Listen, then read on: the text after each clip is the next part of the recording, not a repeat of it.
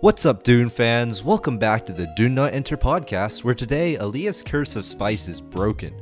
I'm your host, Humphrey Shu, and joining me are my friends and co hosts, Fillmore John What's up, guys? and Nolan Zhang. Welcome back, everyone. Indeed, welcome back, everyone, and today we will be going over the second half of chapter 41. Um, this is episode 54, if I remember Wow. correctly. So yeah, um, pretty excited for this one. Um, it's a lot of dialogue, so we'll be doing some reading, um, and there'll be some longer chunks. Uh, but there's also a lot of interesting revelations that we'll get to. But um, first off, uh, are there any revelations about you guys this week's? Mm, honestly, I learned that Mu Alpha Theta or something has state conventions. Like I just learned that yesterday. I was like, whoa, they have math conventions like for states. Uh-huh. So I should probably look into that, even because like I want to do that for my juniors next year. Oh, okay. So for those of y'all who don't know, Mu Alpha Theta is the math honor society at our high schools. Um, so yeah, so it's um pretty. So at some schools it's more prestigious than other schools. Um, at Nolan school it's uh pretty pretty prestigious. So yeah, it's pretty good. Yeah, we run a pretty big student group. Mhm. At my school it's pretty much non-existent. So uh, there you go.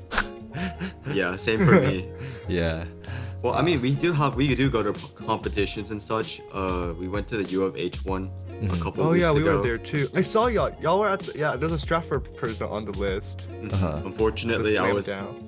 I didn't participate because I had What? some other activity that day. Oh yeah. I didn't But, yeah. participate either because I didn't find out until two days before the contest. So, Oh. Mhm. um, but Were y'all at the Wilchester STEM Fest? 'Cause I was Uh, there I was my Mu Alpha Theta. not. I don't go to Yeah. anything in the community. That's something I need to change. And anything that has to do with Wilchester, I disagree with because Uh I already had relations with them. huh. anyway, Fair. yeah. So um, yeah. So um, pretty interesting. Uh, but let's uh, dive right into the chapter. But before that, we'll do our quotes. So uh, Fillmore, as usual, you have the first quote. Okay, so for my quote this week, I chose We know the need for cautious waiting, Jessica thought. But there's the core of her frustration. We know also the harm that waiting extended too long can do us. We lose our senses of purpose if the waiting's prolonged. Yeah, Hmm. I hate waiting. Right now, we're playing the waiting game with college decisions. Yeah, for y'all. I'm Yeah. so impatient. well, Nolan's done. Nolan's already, you know, committed. yeah, committed. committed and everything. And But I mean, we got a pretty big um, Yeah. revelation the other day with UT. Uh-huh. Y'all got Oh, yeah. pretty big dubs. Yeah, we got into uh, the University of Texas Austin, which is a um, pretty good school. Let's go. Especially for our majors. Indeed. Hook 'em indeed. horns. Sorry for the Aggies in the chat. Uh, horns up. if you're an Aggie, my condolences. Yep. Apologies. anyway, so um, my quote goes Gathering water, planting the dunes, changing the world slowly but surely. These are no longer enough, Jessica thought. The little raids, the certain raids, those are no longer enough now that Paul and I have trained them. They feel their power. They want to fight. Whoa. Yeah. They're getting impatient like Big us. Uh-huh. It, it's the whole waiting game, yeah. For my quote of this week, I chose What do we really know of how such a one thinks? Out of unique experiences and training and ancestry. Mm, Interesting. Yeah. It's all about ancestry. Ancestry is such a key part of this book. So, What I mean, ancestry is pretty important in our world too. Like, Mm, indeed, it's it's less important nowadays. I guess it's more Yeah. important maybe in more traditional countries, you know. But Mhm. uh, here in America, you know, ancestry is The melting pot. Yeah, with a melting pot and everything, it's not as important. yeah, Um, people don't really judge you off your past nowadays. hmm Right. Mhm. Yeah, so uh, let's get into the bulk of the chapter then. So we left off last chapter with Alia making the ominous statement that Harah already knows what to do. So what does Harah need to do? Well, what Harah intends to do is to inform the whole wide Fremen community that Alia isn't really a little girl and never has been a little girl. So Gasp. mm, I can kind of imagine Harah with one of those megaphones saying, "Alia is not a little girl." yeah, it's I just knew pretty- it all along. another Yeah. one of those 40,000 people uh, conventions or something, you know. and then you just Harah standing on some rock with a megaphone. Yeah. Screaming into it. yeah, but I mean, I think this whole thing is a bit unfair because biologically, I think Alia is a little girl, right? Just because she acts like an adult in a child's body shouldn't really strip that away from her, in my opinion. She's clearly not as mature as, say, Jessica, um, but even though you know she has all of Jessica's memories and whatever, but I mean Harah may be overly harsh in saying that she's never been a little girl, right? Yeah. Um, But I think at the same time, the words hold the truth within them. I mean, I feel bad for Alia because she never really experienced a childhood because she was filled with the memories of adults far before she was even born. right. But Yeah. however, we can't ignore the fact that she is just, in fact, just not a child.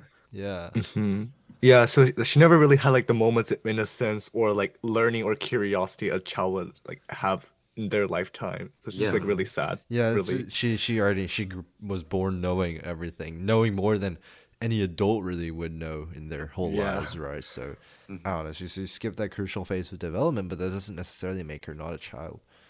Yeah. Mm-hmm. I also think there's actually like quite a big character development that we see from Harah because she goes out of her way to protect and love someone like Alia, which isn't necessarily her responsibility.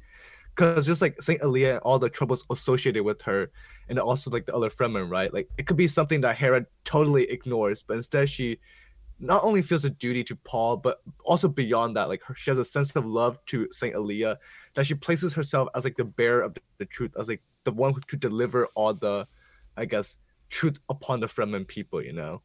Mm-hmm. hmm Honestly, Harah's come a long way since uh Jamis's death because she didn't even Yes. shed tears for him, and then now now she's here protecting Alia. Yeah, Mhm. like we've we've always thought, you know, that Harah was trophy wife sort of style. Even uh even calling her the Ganima, right, Alia. Um that yeah. but you know, Harah's really kind of showcased her qualities here and she thinks a lot deeper than what Herbert initially wrote her as. Um there wasn't really any indication that Harah had, you know, considering she was just like the first time Paul um, was conversing with Harah, it was just her seeking uh, safety for her kids and all that. You know, it's anything a natural mother would do, but we didn't think anything was out of the ordinary, except for you know, Harah is almost a trained Reverend Mother, right? And she's, um, she- you know, she has all these powers that we didn't think of. It's, it's quite a drastic change, um, in, in such a short span of time. But it just you know highlights there's so many different facets of Harah's character. It just makes her really interesting to uh, discuss. Yeah. Yeah, we definitely underestimated her to a massive degree. Yeah, and it just keeps getting more interesting because Harah discourages it when Alia calls herself a freak. Um, so it's pretty clear that Harah still c- deeply cares for Alia, um, even though Alia's been a massive burden on her shoulders. And here, you know, a moment of revelation. Jessica realizes that the best way for this information to go out is through Harah, um, since she's much more trusted in the Fremen community. She has an established reputation, um, and so it'll be less shocking for the general public if uh, someone they trust will deliver all of this information. hmm And this is huge because we were wondering why Harah was so important in the last episode and why she was needed. And mm-hmm. now we get the real reason for it because she's the one who can connect the rift between Alia and the Fremen. And mm-hmm. I still think she's going to play a greater role in the future, but for now, this is the pretty big role that she has. Yeah. I also just like I really like how really like nobody ever saw this coming, not even Paul who has all these future scene powers. When he first saw Harah, he was just like, Oh, she's just someone I have to put up with. Let me get rid of her as soon as I can, you know, like I'm only duty bound to her because because of like I killed took over Jamis. Jamis. Yeah. Yeah, I killed Jamis. But now I see that it's like, in my opinion, she's playing such a big part because it's not only the fact that she's trusted within the Fremen community. I also think it's just because like Harah is a lot more relatable to Fremen that she could play this special role because they've grown up with her. Like they share the same Fremen ways of the desert, and they've gone through sadness and loss with her. In a way, it kind of also shows that even though Jessica and Alia are are like they are definitely part of the tribe, their positions as Reverend Mothers kind of continues to put off like the regular Fremen. Like in a way, it's kind of like something that we noticed last episode where it's like the Reverend Mullers, how they're viewed from the people's perspective perspective isn't quite too different from how other people in like around the universe view Bene Gesserit, you know, like they still call them witches because they're like different from them. Uh, that is an interesting parallel, but I just suppose it's just this commonality, you know, across, I guess, just human nature to naturally suspect what's different, right? So Mm, the fact agreed. that, you know, so the fact that Alia herself, you know, she's she is a Bene Gesserit, right? Um, there's no reason that the Fremen would treat her like one of their own, which is kind of like the Bene Gesserit kind of outcast throughout the entire universe. Right. Yeah. So I don't even think the Bene Gesserit know about her, like Alia and her special abilities. Mm, I don't. either. I don't think it's it's gotten back to uh, Gaius Helen Mohiam. Yeah, Mohiam. Uh-huh. Yeah. I'm, so- I'm not even sure how many upstart. people knew of uh, Jessica's pregnancy before the Atreides fell. Really, nobody, right? Because um, it Oh, was just yeah. Paul with his foresight, I guess. Mhm. Um, and Oh, of yeah, course he saw, like, Jessica he had a would have known. Yeah, and Jessica would have known, but Mhm. I'm not even sure if Leto was aware of it. no, Leto was not aware of it. Yeah, Yeah. I- it was because Jessica said, you know, she permitted herself to like conceive or something like that. So Oh, it wasn't. So I they have the con- ability to control their births. Yeah. Oh yeah. Yeah, so I mean, the Je- Bene Gesserit really have the ability to control Crazy anything that happens with their bodies. Yeah, so it's pretty crazy. You know. Mhm. Yeah. And now we get the truth of what actually happened to A- Alia when Harah asked what happened to her. And she Hmm. says, One day I woke up. It was like waking from sleep, except that I could not remember going to sleep. I was in a warm, dark place, and I was frightened. When I was frightened, I tried to escape, but there was no way to escape. Then I saw a spark, but it wasn't exactly like seeing it. The spark was just there with me, and I felt the spark's emotion soothing me, comforting me, telling me that everything would be all right. That was my mother. Just when I felt safe and reassured, there was another spark with us, and everything was happening at once. The other spark was the old Reverend Mother. She was trading lives with my mother, everything, and I was there with them, seeing it all, everything. And it was over. And I was them, and all the others, and myself. Only it took me a long time to find myself again. There were so many others. Wow. Honestly, this sounds absolutely terrifying because she formed the conscience even before she was born and was caught in the process of becoming a reverend mother, which kept her from finding herself. And imagine not even being able to, or imagine not being completely developed and losing your sense of self. That's identity Yeah. theft at a whole nother level. hmm Yeah, so I mean, so she, you know, describes her transformation and everything, and it's just really interesting how she can recall these memories from the womb. Because, I mean, I suppose the changing had somehow altered her physically too, right? Since we don't really gain the mental capacity to form memories until we're like four years old. So I don't know. Yeah. I just think it's it's really crazy that you know even before you're able to form memories, you start forming memories, and you know you develop this whole alter identity before you're given the chance to you know develop that identity on your own naturally. Um, I think that just again, Fillmore, like you said, you know, it, it's it is it's like reverse identity theft. It's not you're not getting your identity stolen; you're getting an identity You're forced getting onto provided. You. Yeah. So I just Yeah. think that it, it's it's just really you know biologically and also psychologically it's just really unnatural and um I, I don't know how Hmm. Alia was you know literally physically affected by this um or how you know of course she's very mentally and emotionally affected right it's almost traumatic in in a sense Yeah, we don't even know if Alia is Alia anymore. Like Mhm. she, she, she Like, might who just is be a she? completely. Yeah, we don't know who she is. She's just a mix of hundreds upon hundreds of people. Mhm. It's just crazy to think about. yeah And honestly, reading Dune makes me wonder how far human evolution has come. Because in some moments, there are clear indications that humans have changed, but at other times, they just seem like a human you would find in our world. Yeah, so I could totally also see why Jessica said, my quote of the week, what do we really know of how such a one thinks, of her unique experiences in training and ancestry? So, in this way, it kind of confirms that Jessica and Alia are only connected by the past of the Reverend Mothers all mixed together because both of them inherited it. So, both of them share the past of all the Reverend Mothers, but right now, what they are, there's like two different entities that don't actually share their living experiences. So, in this case, even though Jessica is like she's scared for Alia because she actually doesn't quite understand Alia either because she's not like she understands the thoughts of like the past, but she doesn't understand the current feelings of like being a child and handling all this without any training that Jessica's had for like all her life, right? Right. Mhm. Like in a way, it kind of reminds me of how Jessica is experiencing kind of another Paul, like someone she could train certain aspects of and like improve in some ways, but still someone she can never fully understand because it's not her. It's not her going through all the experiences, Mhm. and like it's not her being OP. You know what I mean? yeah also like in my case it's just like i feel like it's a really hard road to play because i can never imagine myself training a prodigy like the burden is like super weighty not to screw up their talent Mhm. but at the same time it's also like there's just such a limit to what you could teach them because you know they're gonna surpass you, and you know there's like a stepping stone in their life, and then you're just hoping that whatever you teach them is enough to carry them to like whatever challenges they'll face on their Uh-huh. own. Like you, like, you just gotta trust that what you had was enough for them. It kind of They're gonna go reminds me of behind. it kind of reminds me of um there's like three really good tennis players, right? Um and then they have coaches.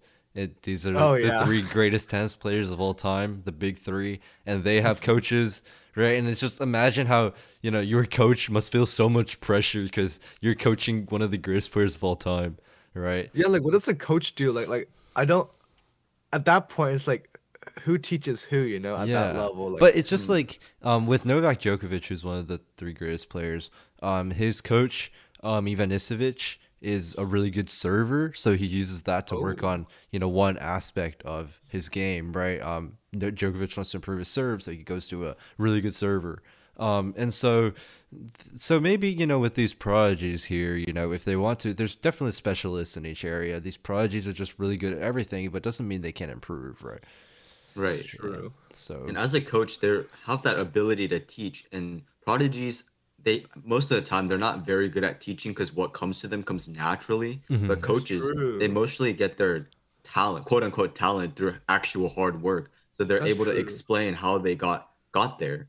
And Yeah. Yeah. even for like prodigies, if they're able to explain the process to them, they're able to like the prodigies can get like a further fundamental understanding of how to do it. I'm also pretty sure that like, a lot of prodigies, because they rely so much on natural talent, kind of ignore some of the basic foundations or like to have developed bad habits in a way. And I feel like mm-hmm. a coach, which is like trained to analyze someone's game, are able to help them cover up like some of these bad habits that they've developed over the years. Right. They're just there to smooth them out. Yeah, I mean, again, hard work beats talent when talent doesn't work hard, right? Um, I feel like And that's a then there's recurring some theme. talent that works hard and you're just screwed. Yeah, and you just there's You're nothing you, there's nothing you can do. There's just some people that will be better than you, so just don't Yeah. just And don't worry name about is that. Dimitri. Don't don't Yeah. compare, guys. Yeah. So, um, kind of back to Alia and Harah. Um, so Harah has compassion for Alia, but Alia also has some compassion for Harah too, saying that she shouldn't be sad.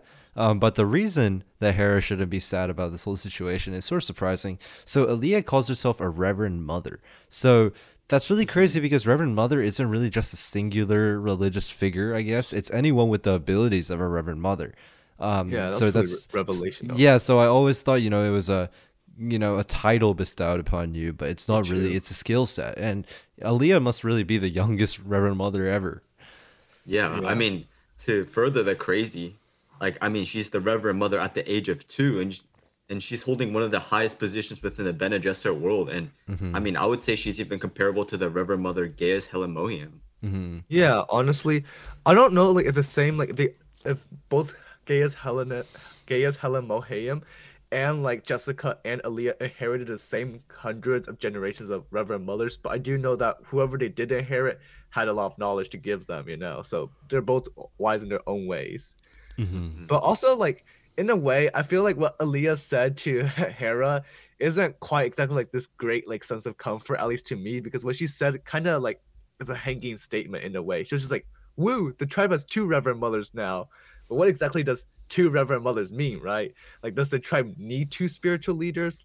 Like, it's clear that Reverend Mothers do have great influence over the religious and ceremonial aspects of Fremen life. I just don't see why there's like why it'd be beneficial to have two of them rather than just one. Because okay, maybe I'm discounting Reverend Mothers a bit too much, but like I just don't quite see like a more like how active of a role that they play in the tribe's like survival. Like like they don't play like a quite a materialistic way in that pers- in that pers- perspective. Yeah, right, right, right. But I think the thing is, Jessica is the official Reverend Mother, and Mm-hmm. Alia hasn't been recognized as like an actual Reverend Mother within Fremen society. And Factual. and I agree with you. They don't really need two Reverend Mothers within Fremen society. I think one is enough, because um, as we've seen from last episode, uh, Jessica teaches like the Fremen of the weirding ways, and that's basically what the Reverend Mother does, I guess. And then they just teach them about, about like the Bene Gesserit abilities, and then that's I mean that's just what I think the Reverend Mother does. I just had this weirdest thought, but like what happened with Alia and Jessica means that they could have multiple Reverend Mothers at the same time, meaning that that Jessica doesn't have to die for the next Reverend Mother to ascend. You know what I mean? So Yeah, but If they could something like that is very this- rare, I think, or I would think so. yeah, probably. But like, I'm just saying, like, if they could replicate this, and like, eventually, in the grand scheme of things, where Fremen like conquer multiple worlds, they could have like a Reverend Mother on each world. Just saying. Yeah, they would just have many, many more mo- Reverend Mothers. A duplication That would glitch, if you helpful. will. Mhm. Yeah. Yeah, I mean, we already have multiple Reverend Mothers. It's just, you know, I guess it's just like Reverend Mothers of different sex, I guess. Yeah, Maybe. that's what I was Yeah. thinking. hmm a I was gonna become a Reverend Mother, a Reverend Mother. Reverend, the, the first Reverend Father. Yeah. then we could really truly call him Father Paul. Yeah. Father Paul. Yeah. I was gonna make a a joke, but I don't think it seemed too appropriate. Never mind. hmm Lamau. It's yeah, okay. there's there's a lot of jokes associated with. Yeah. Uh-huh. The word father. Oh. Luke, I am your father. Oh, also just something else that I noticed in this portion is just that I see how also recognizes that what she did to Alia was kind of unfair and in many ways cruel. So Alia didn't quite choose to be born supernatural or to have all these superhuman powers because now she's like constantly battling all the voices and visions in her head and she's being called weird by other people and now she can't fit in, right? She didn't choose all this. Mhm. And like she said, she couldn't do anything else except to accept it all. She could just kind of consume it all to survive and to be born in the first place. I know like Harah said that she didn't know, but I'm pretty sure that both Paul and Jessica kind of knew about Alia's presence in her stomach when she was undertaking the Water of Life challenge.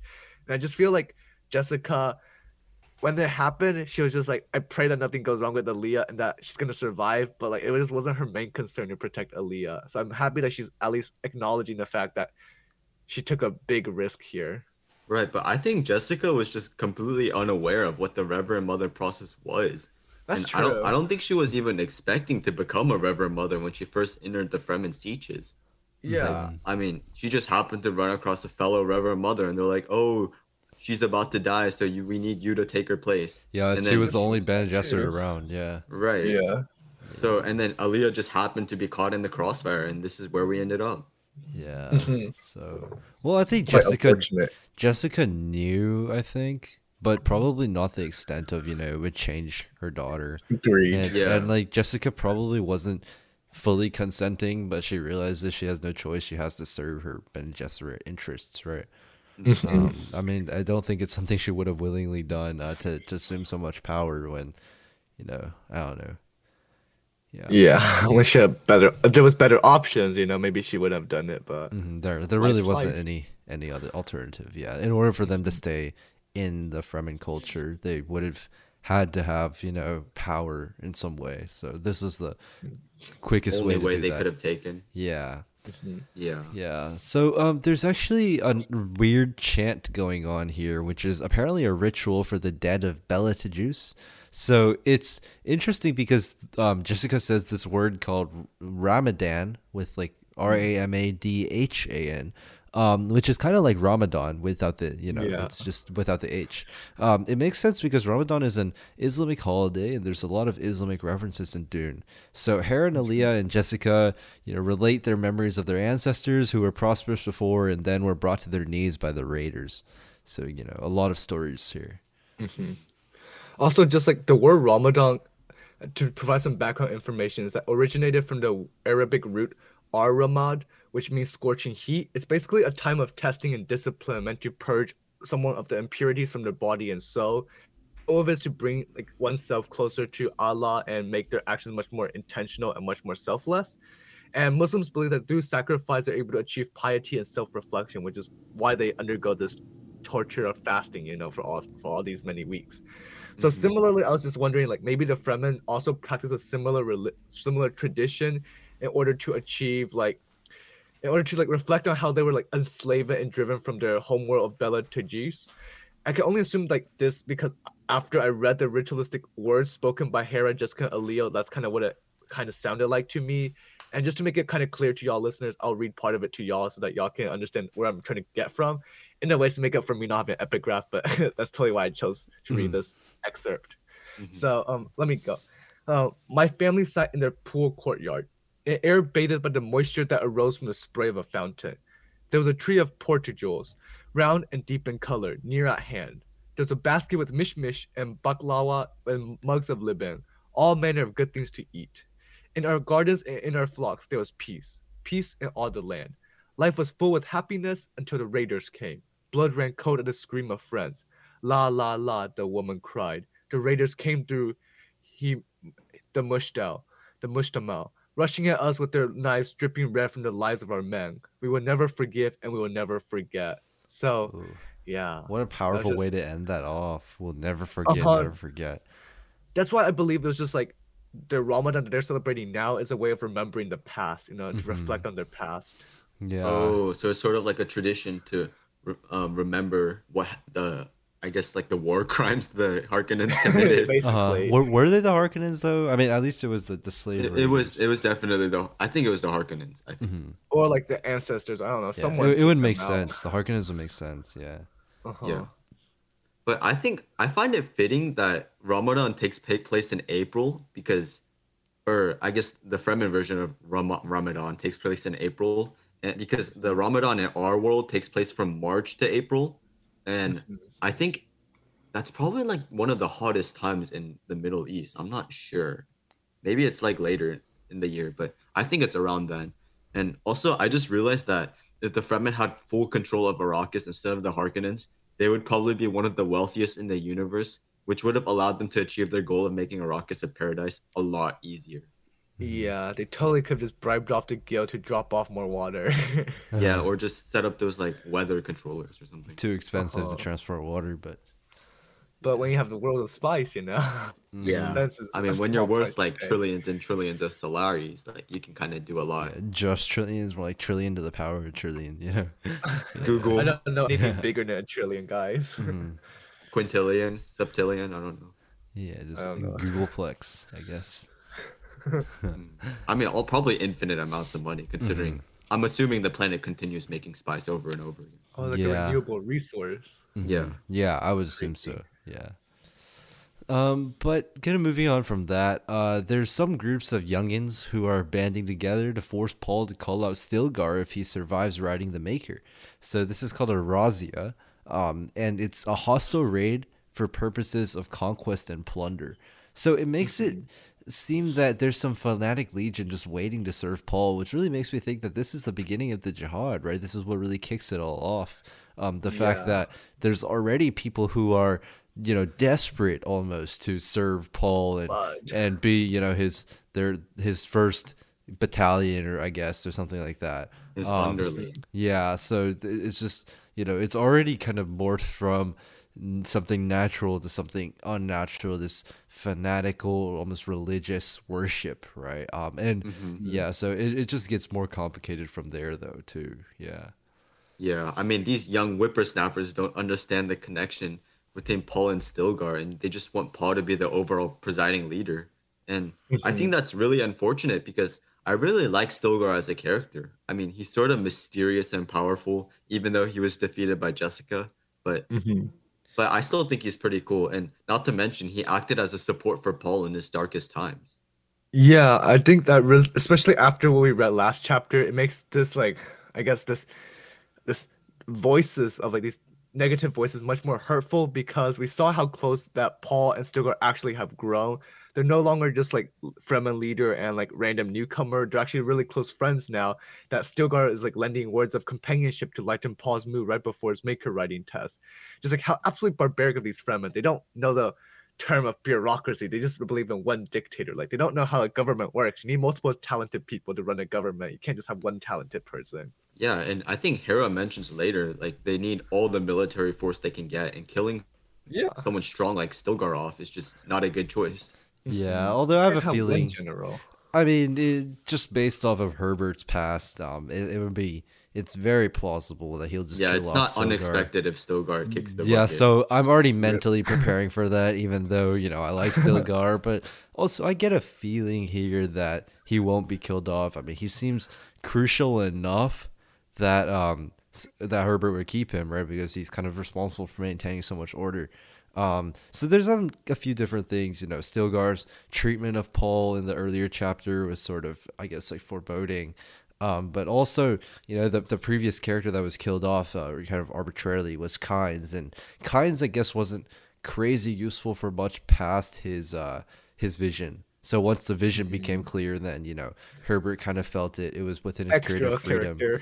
yeah, it was his creative freedom to kill Kynes, right? I mean, the role of Stilgar isn't super pronounced, but um, I mean, it, it was just be really disappointing to see him go. I'm not quite ready for that yet, especially not having a death for a while. Yeah. yeah. Yeah. So, um, here's my quote for the week. Uh, it goes: "Gathering water, planting the dunes, changing their world slowly but surely. These are no longer enough." Jessica thought. The little raids, the certain raids, these are no longer enough now that Paul and I have trained them. They feel their power. They want to fight. Barbarians. Uh, yeah, they're they're becoming more and more animalistic as time goes on, which is um, really interesting because the Bene Gesserit are supposed to be anti-animal. Um, Yep. But the fact that they're in power just makes the Fremen more animalistic is kind of I feel like one of the, the greater ironies that we witnessed so far. Um, but I really like this quote because it's something you just feel, you know, when you have a lot of extra power, you just want to flex those muscles and use your power to intimidate others and to your own advantage. Um, it's just partially greed, um, human nature to be unsatisfied with what you have and want to expand to something more past your boundaries, um, not necessarily to push yourself, but more to just you know test yourself and see how much you can use your power to manipulate others right? And and um i mean it, it's sort of machiavellian i suppose but i think this is the first time that the fremen have been introduced to such power um, this Bene Gesserit weirding style of fighting.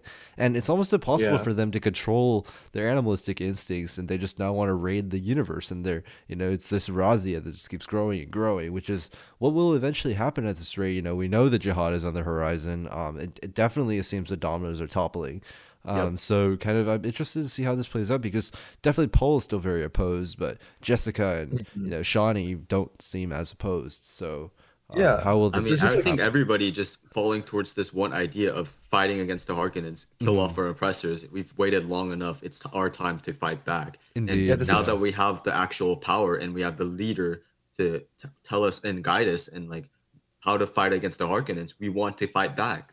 Yeah, like why wait? They've been like oppressed for so long. Like it's about time that they satisfy their hunger. Like Right. so many of them have died just because they've been told that they was they weren't ready yet. You know, they like keep Kynes' vision of a possibility, so they can't rebel yet. This is like now that they're ready, like now that they can actually like secure their dreams, they don't want to hold off any longer because they've already waited so many years. Yeah, now that their dream is actually plausible, they just want to take it.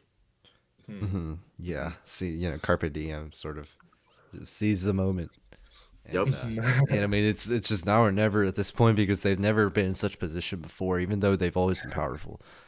Nike Yeah. logo moment. just do it. Anyways, so my quote is actually the second part of yours. It goes, Mm. We know the need for cautious waiting, Jessica thought. But there's the core of our frustration. We know also the harm that waiting extended too long can do us. We lose our senses of purpose if the waiting's prolonged. And honestly, I think it sort of reminds me of well, I mean, my anal- or analogy to it is preparing for a competition a year in advance. Mhm. And Oh, I think it's good to prepare early, but at a certain point, you sort of forget what you're preparing for because it's so far away. I mean, if you Yeah. practice every day for six months, you're gonna get really good, but you just get really bored of the piece and you just kind of lose purpose in it. And I think it I think it's just good to take action immediately after finishing finishing the preparation phase so that you're just mentally prepared for that event as well. Yeah. Yeah, as a mega procrastinator, I could totally understand why just like when something is a whole year away, I just don't feel the need to do it. It'd be like I promise, like I'm pretty talented. I'll, I'll pull it together within two weeks. And then Uh-huh. the two weeks come, I'm like freaking out and like staying Yeah. up till like at two or three a.m. I was like, please kill me, I'm dying. I was like, Uh-huh. yeah, I don't know. Yeah, Yeah, I mean terrible that that's me too. You know, I'm preparing a, a kind of lengthy music recital for in a few months, but I mean it feels it's you know in mid May, so it's as of the time of this recording, it's three and a half months away. So I mean, I'm super excited for the recital and playing you know 30 or so minutes of repertoire, but also right now I'm just playing everything other than the pieces I'm supposed to be playing because you know it's just there's no there's no drive you know at this point right? There's no urgency to it. And it's just um the the fact that you know kind of tying it back to what Jessica's saying is that right now they have this sense of urgency and they have this sense of you know we have the resources to do this and we have we need to do it now before you know interest starts draining. out, yeah. Yeah. Right. yeah, so it's really you know once you get them angry, you have to kind of capitalize on that as soon as possible. Otherwise, they'll just fizzle out, and the Fremen will just go back to hunkering in their in their sietches like before, right? So, um, yeah, so it's just this this kind of seize the moment sort of thing that they they really need to do. But also, you know, I feel like they're also rushing themselves into it a bit without fully considering the consequences, aka the jihad. Yeah. I just really like how Herbert and like the like in this couple of dialogue points in a way she covers both sides are being considered here. The question really is like to wait or not to wait can't never escape truly the watchful minds of the Bene Gesserit like Jessica. However, the real question is what exactly like just because Jessica saw it happening, right? Like what is she gonna do about it? That's the real question. I mean, Uh-huh. what can she do about it? Absolutely nothing, I would say. I, mean, mean- even as the Reverend Mother, a high position within Fremen society, there's she doesn't quite hold enough power to cal- calm everybody down, in my opinion. Yeah, I think feel yeah, like she the, can't yeah, all that has been cultural yeah, Uh, all that's necessary for this has been set in motion. I feel like it's just up to Paul to stop the avalanche um, before it Mm, I mean, rolls I mean over even everything. Paul doesn't seem to be able to control it. I think Paul is less powerful than Jessica, right? Um, Yeah. Well, it depends actually in, In in different way. scenarios. Yeah. Well, I mean, I think that's just because Paul was the catalyst that caused this thing to happen. hmm Yeah, I think Paul is just like the figurehead, and like like Paul said, even if he died or something, like it's not gonna stop it because he's already fulfilled like the minimum. Like he's already made a dream happen. So now they're just gonna carry it through, regardless of if it was true or not, because they just go with the motions at this point. Right. Yeah. So I mean, next chapter. Um, quick spoiler: Paul will meet the Maker. Um, but after that Woo. is kind of everything is up to him to stop. You know, this t- tide of uh, unnatural animalistic instinct to take over everything. Right. Um, it's, Yeah. it's really up to him to do that. He's the only one that has the ability now at this point, and it doesn't help that Jessica seems to be working against him. You know, so um, yeah, there's just he's got the whole whole world on his shoulders. Quite literally, Arrakis is in his hands. Yeah, It's just like the, the Christian saw. yeah. So I mean, this whole again, this whole Stilgar thing. Coming coming back to that is is quite the dilemma because if Paul doesn't call out Stilgar, he's afraid. But we also really need Stilgar right now to settle all this madness. Um, Alia wants to listen to the young men, um, but there's not really any form of a clear situ- solution here. I mean, I don't know what Alia listening in will do. It seem they make it seem like it's such a big deal, but you know, it's just oh yeah, another little girl come bothering Two us. years old. Yeah, she's two years old The- for heaven's sake. The Yeah. woman and Yeah. children like are freaked out by her. Imagine the men listening to her. Like I don't know, guys. I would get goosebumps to be honest. Yeah. Yeah, and it really sucks that Paul doesn't have a choice of calling out Stilgar, and I know that it's not in Fremen culture for Stilgar to just step down on his position or step down from his position peacefully. And yeah. I know that if it comes to a fight to the death, I'm putting my money on Paul a hundred out of hundred times. But Uh-huh. at the same time, I, I don't want Stilgar to die. Yeah, Mhm. honestly, just like Rip Stilgar. I really hope that this isn't how he dies, honestly, because it's kind of anticlimactic in my opinion. It's not as bad as like if he did die this way, it wouldn't be as bad as Kynes's did, where he just like kind of sunk into the desert. But like, come on, like on Stilgar's tombstone would just be like cause of infighting, not exactly like the heroic exit you would expect someone like Stilgar to receive. You know? Yeah, but I mean, we've only seen the bad side of Stilgar right now, where he got embarrassed by Jessica. I really want to see him in action. Mhm. Me Yeah. too. I want to see him as like, yeah. I mean, in no one really. lines st- of battle. Yeah, no one really Kicking stands a chance butt. against the Bene Gesserit. Like, come on, you know, like it's not Yeah. really a fair fight. Without being trained that Uh-huh. way, it's not a fair fight. Like, Mhm. yeah. So we want to see, you know, Stilgar uh, knock off some Sardaukar heads. Me too. Yeah. So I mean, Fly kick. hmm Yeah. So another small note here. Um, the rest of this chapter is um, there's a few small notes and then kind of a big thing at the end. But um, Mhm. the small note: Harah is leaving Paul's household to join Tharthar in marrying one man. Um, so that's Mhm. it's just this really interesting. You know, we've never even met Tharthar before, and now Harah's about to marry into that family. So you know, pretty quick. Well, these move fast. I kind of assumed that, like when Harah said she knows we will soon be wives together, she and I to share the same man. I kind of thought that she meant like Tharthar will marry into Paul's family because that's how husbands are decided in Fremen culture, kind of like how Paul inherited, you know, like Harah from besting Jamis. So I thought like after he bested Stilgar, like Tharthar would be part of his family. That's what I kind of thought. oh, oh, wait, was it mentioned that Tharthar was Stilgar's wife, or? Uh, I don't remember. Well, I mean, it, it doesn't. I, I don't know. I mean, I don't think that really matters, but I think that um, it, I I think it does mean that um, Harah will be marrying outside of Paul's family because it was mentioned that Harah is leaving Paul's uh leaving this whole place, this whole situation behind. So I don't think that you know, and especially Harah mentioned something like, "Oh, it's common knowledge that uh your son and I don't share the same bed" or something like that. Um, Right. It was. I think it just means that you know they're they're not meant to marry. Um. So I think that somehow, um, Harah will be marrying into some different family that Tharthar will also be marrying into, which is really interesting because um, polygamy, I guess, is officially something that exists in Fremen culture, which sort of makes sense because in the Quran, which is the Islamic holy text, uh, it states that men should take as many wives as they can take care of. Um, I think it was something like up to four or something like that. So again, it's another nod to Islamic culture that Herbert kind of keeps sprinkling throughout this book, which is really interesting because you know, we have Christian references, Islamic references, yeah, there's some Buddhist references here and there, so a lot of different uh, things. Um, yeah. Yeah. Oh, also, I, I did find where where it said so. So a woman's voice, and Jessica recognized it. The voice of Tharthar, one of Stilgar's wives. So she's Ah. not the she's not necessarily the main wife, but she's one of them. Yeah. Mhm. Yeah. Okay. So maybe Harah is marrying into Stilgar's family, or somehow Paul, if Paul best Stilgar, um, then all of Paul Stil, will? then then Paul will gain all of Stilgar's wives. But uh, right now they're kind of scheming to avoid the murder of Stilgar. So I'm assuming that Harah is still hoping to marry into Stilgar's family and not the she did way say she was leaving. You know, it's like, Yeah. like, I'm leaving with my sons. Yeah. I mean, so did Paul just let her go? I guess. Yeah, I mean it's it's it's the you know she's supposed to serve him for a few years and then she's free to do as she wishes, right? Oh yeah, Uh-huh. Yeah. yeah. And talking about polygamy, it's often frowned upon uh, in our society, and it is actually illegal to have two wives in America. But I think it's still pretty cool to see how Herbert incorporated Islamic culture into the book. But that kind of makes me wonder what culture or religion the Bene Gesserit are related to. And I'm gonna guess yeah. Christianity, but there are a mm-hmm. lot of things that don't add up with that because I mean Count Fenring's wife was trying to have Feyd's child, which isn't really a mm. Christian oh, That was kind of sus. Yeah, Yeah. that was a little. Oh, Yeah, that's yeah, that is very unchristian, right? Right. So I, I don't know what maybe it is an actual made up religion, but there's been a lot of parallels between Christianity and Bene Gesserit. Mhm. So that's true. I feel like they just kind of like take the overarching scheme. In a way, I feel like they don't really use religion. They use religion as a tool, not as like an actual belief. In a way, that's how I feel like. I see. Yeah. So it's not something that constrains them, although they use it to kind of control people. Powerful. Yeah. Yeah, I mean religion is one of the most powerful things, you know.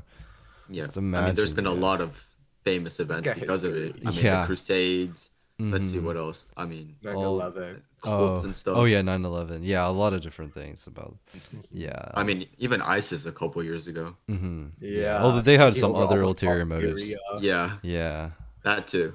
Yeah. But But, anyways, hmm Yeah, but a lot of different things have happened due to religion that are you know that that make it such a powerful tool that the Bene Gesserit do want to use. mhm. Mhm. anyways, we end the chapter with Harah calling out Jessica about not approving of Chani, which Jessica doesn't give a clear answer to and instead says, Chani is very dear to me. But. Harah cuts her off by saying that her rugs are very dirty from all the people passing through all the time. So, I mean, Harah is just playing mind games with Jessica right now. Like, what is she trying to say to her exactly? Anyways, I think that this has a very symbolic meaning because last episode the rug we said that the rugs were meant to cover the fact that Jessica is living on an alien planet. But now that they're dirtied, it means that she can no longer hide behind them and has to take action. Yeah, I also think that like another alternative meaning could be that Harah's saying that whether like whether Jessica approves or doesn't approve of Paul's actions, such as taking Chani into his life, it's time that like she ha- she can't control that. Like she has to move on. It's also Oh, time to get on with cleaning off Arrakis from the Outworlders because like all the great houses, the Imperium, and all these other people like come to Harvard, have like in a way dirtied Arrakis that like tramped all over Arrakis's pristine and deadly nature of Arrakis that like she just gotta like get on with the main goal of cleaning Arrakis instead of like moping around, you know, like Mhm. worrying about Paul, worrying about this and that. Yeah, but what I found especially interesting about the section was that him, of course, referring to Paul, is italicized. Um, because most of the time, Mhm. italics can represent you know deities or stuff like that. Um, especially if you are italicizing pronouns. Um, I don't know if God or anything related to him is ever italicized. Um, Nolan. Uh, in the Bible, it's capitalized, so that's why you Okay. know it's referring to God, like it's a capital see. H. I see, but I mean here it's also capitalized him. You know, I think so. I mean, him he's is yeah. him. What can I say? Yeah, he's him. um, you yeah, you can be he, but you can never be him.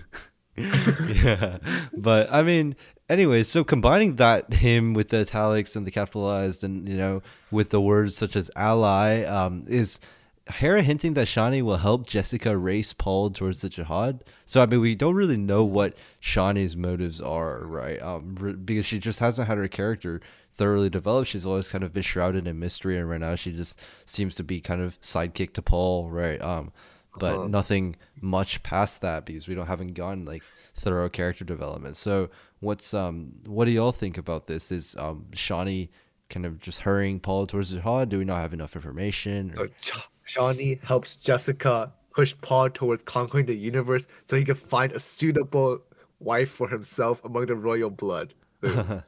Okay.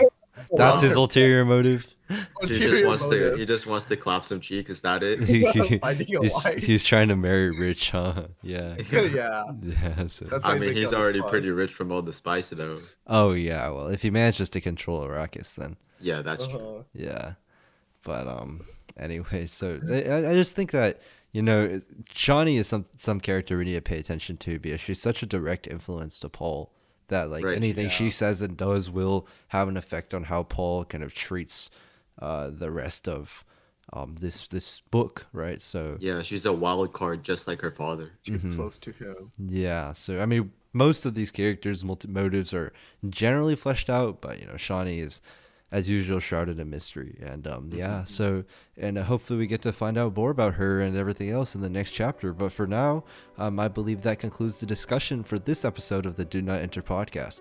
Make sure to read to the end of chapter forty-two and tune in next time when we discuss it. As always, thanks to all of you listeners for being patient with us and being interested in our thoughts.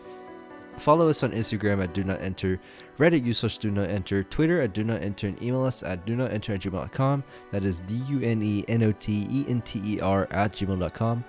Contact us with questions, feedback, or I dare say, Whew. Um, Tio and Red Course. okay, cool. All right, you got through. Very cool. Yep. Um, give us a review on iTunes or Spotify. It only takes a few seconds of your time, so of course you have to make an account and then uh, go to our show and click the five star button because that's the only one that exists. And also scroll down. Five stars. Yeah, imagine all five stars, and you know, leave a nice review um, if you want, uh, because uh, the reasons are twofold. One, it motivates us to keep creating content for you guys and lets us know that we're doing a good job. And two, it helps our podcast climb up the charts so we can get it out to a wide variety of listeners. So if you were to do that, that would be very much appreciated. Um, otherwise, have a great week, and we will see you all back very soon. See you guys. Bye, guys. guys.